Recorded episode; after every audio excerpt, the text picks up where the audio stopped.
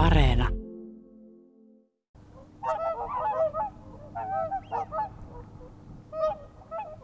Kaiken syksyä vallinneet eteläiset tuulet antoivat vihdoin periksi viime viikolla, kun kylmä pohjoinen puhalsi Vienanmereltä halki Suomen. Ja se sai vauhtia muuttolintuihin. Istuin veneessä Parikkalan Siikalahdella torstai-aamuna viime viikolla, kun aamusta alkaen, hämäristä alkaen taivaalta kuului tunrahanen kilkutusta, metsähanen pajatusta, valkoposkihanen haukuntaa. Kun valostui, taivaan kannen leveydeltä muutti hanhiparvia tunnista toiseen. 10-15 parvea yhtä aikaa näkyvissä kaiken aikaa. Välillä häviten sumupilviin, mutta ääni kantoi maahan saakka. Parvia meni sadoittain ja taas sadoittain. Yli 100 000 hanhea Siikalahden ylitse.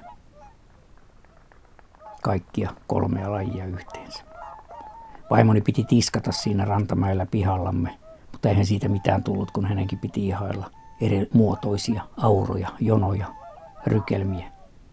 Hyvälläkään tuurilla edes joka vuosi ei osu tällaisen joukkomuuton alle. Myös Siikalahden sadat haapanat ja sinisorsat, kymmenet tukkasotkat ja telkät olivat selvästi levottomampia. Alle ja muutti myös hanhien mukaan. Paikalliset hanhet, valkoposket ja tunrahanhet ja metsähanhet lähtivät perjantaina, lauantaina. Hyvin pieniä määriä ja ei enää merikotkien syötäväksi ja saalistettavaksi. Myös monet muut etelälinnut ovat joutuneet lähtemään. Viimeisenä, vihoviimeisenä hyönteissyönä näin tiltaltin viikko sitten. Mutta nyt lintumaailma on muuttunut paljon talvisempaan suuntaan. Äänissä ja liikkeessä lintumaisemaa hallitsevat tiaiset rastaat, varikset, korpit, naakat, närhet, harakat.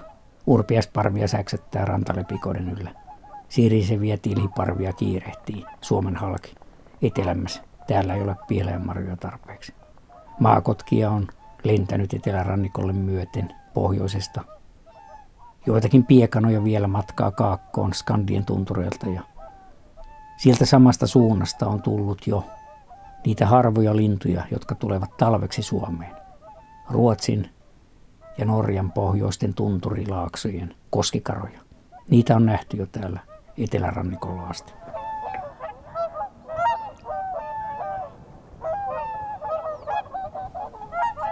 Mutta oikea maiseman leimalintu tähän aikaan vuodesta ja marraskuussa on laulujoutsen.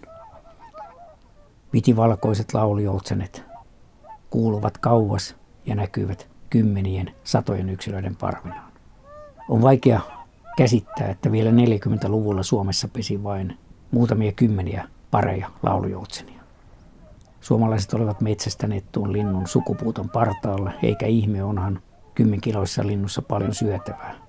Ja vaikka lintu rauhoitettiin jo 23 vuonna, niin sitä metsästettiin edelleen. Kunnes sitten heti sodan jälkeen sodan surusta kirjoittamansa sadun Pessi ja Illuusio myötä kuulluksi tullut Yrjö Kokko pelasti laulujoutsenen meille suomalaisille. Hän tuli Muonion piirieläinlääkäriksi ja otti tehtäväkseen etsiä ja valokuvata laulujoutsenen. Mutta silti vasta kuudentena kesänä Norjan rajan läheltä Salvasjärven maastosta pieneltä Tunturijärveltä Kokko löysi ilmeisesti Enotekiön viimeisen laulujoutsenen. Uljalle koiraalle hän antoi nimen Marski naaraalle Hanna. Poronnahkaan pukeutuneena Kokko kuvasi laulujoutsenia. Vuonna 50 hän julkaisi noista joutsenista kirjan laulujoutsen Ultima Tuulen eli äärimmäisen pohjoisen lintu. Vuonna 54 toisen joutsen kirjan Ne tulevat takaisin. Hän oli 50-luvulla Mika Valtarin jälkeen VSOyn toiseksi myydyin kirjailija ja hänen muutkin lappikirjansa olivat hyvin suosittuja. Hänen sanansa uskottiin. Yrjö Kokon ansiosta laulujoutsen menetti ihmispelkoaan pikkuhiljaa ja uskaltautui tänne Keski- ja Etelä-Suomeen, jossa sillä on paljon paremmat ruokailumaat. Pitempi kesä, poikaset eivät jäädy lentokyvyttöminä Tunturijärviin niin kuin aikaisimpina talven tuloina tuolla ihan pohjoisessa tapahtui. Nyt tällä hetkellä meillä Suomessa on ainakin yli 100 000 omaa joutsenta. Meillä on 9-13 000 pesivää paria, poikaset päälle ja kaksi kolmasosaa kannasta on alle viisivuotiaita vielä ei-sukukypsiä tai pesimättömiä lintuja. Ja sen päälle Suomen kautta muuttaa ainakin 100 000-200 000 venäläistä laulujoutsenta. Joten tällä hetkellä meillä on luultavasti vähintään neljännes miljoona laulujoutsenta. Ja paitsi syysparvina, niin tämä kannan kasvu näkyy Etelä-Suomessakin todella voimakkaina parimäärien nousuina järvi järven perään. Siikalahdelle tuli ensimmäinen laulioutsen pari vuonna 90. Se hallitsi koko viisi kilometriä pitkää järvenlahtea. Nyt siellä pesi kymmenen paria. Ja viime keväänä näin ihmeiden ihmeen.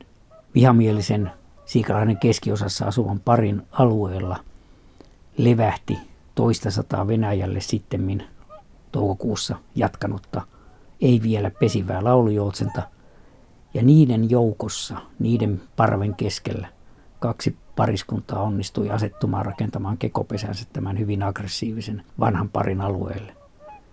Ja kun tuo muuttava parvi häipyi, niin samassa kiikarin kentässä, alle 100 metriä toisistaan, oli kolme laulujoutsenen pesää, kolme pesäkekoa ja hautuvaa paria. Se oli ihmeiden ihme, jollaista en ole koskaan ennen nähnyt ja jollaista Suomessa ei käytännössä ole voinut nähdäkään. Niin isoja reviirejä, kymmeniä hehtaareita joutsen kuitenkin puolustaa. Yleensä kolmesta sadasta jopa tuhanteen metriin pesältään. Mutta kolme paria pesimässä samassa kiikarin näkökentässä vieri vieressä, niin se tuntui ihmeelliseltä. Laulujoutsenet puolustavat reviiriään ihan tähän syyskuulle asti. Ne haluavat osoittaa muuttaville, läpimuuttaville, että tulemme takaisin keväällä, tämä on meidän alueemme. Mutta nyt poikuetkin ovat liittyneet muuttoparviin ja nyt joutsenet ovat lähdössä. Lähimpinä viikkoon sitä mukaan kun jäät tulevat, niin joutsenet siirtyvät Merenlahdille ja kun ne jäätyvät etelämässä Itämeren rantoja pitkin. Mutta tulevat sitten takaisin keväällä taas, kun jäät vähänkin antavat myöten. Joutsen parvissa voi kuulla paitsi käheämpää poikasääntä, niin myös hyvin kumeaa, haukahtavaa ääntä. Ja sitä päästelee laulujoutsenen tunralla pesivä, Vienomereltä itään pesivä lähisukulainen pikkujoutsen. Pienempi, lyhytkaulaisempi, mustanokkaisempi. Hyvällä tuurilla pikkujoutsenen ääntä voi kuulla laulujoutsen parvesta. Halla hanhen siiven alla talvijoutsenen takana. Nyt on joutsenen aika.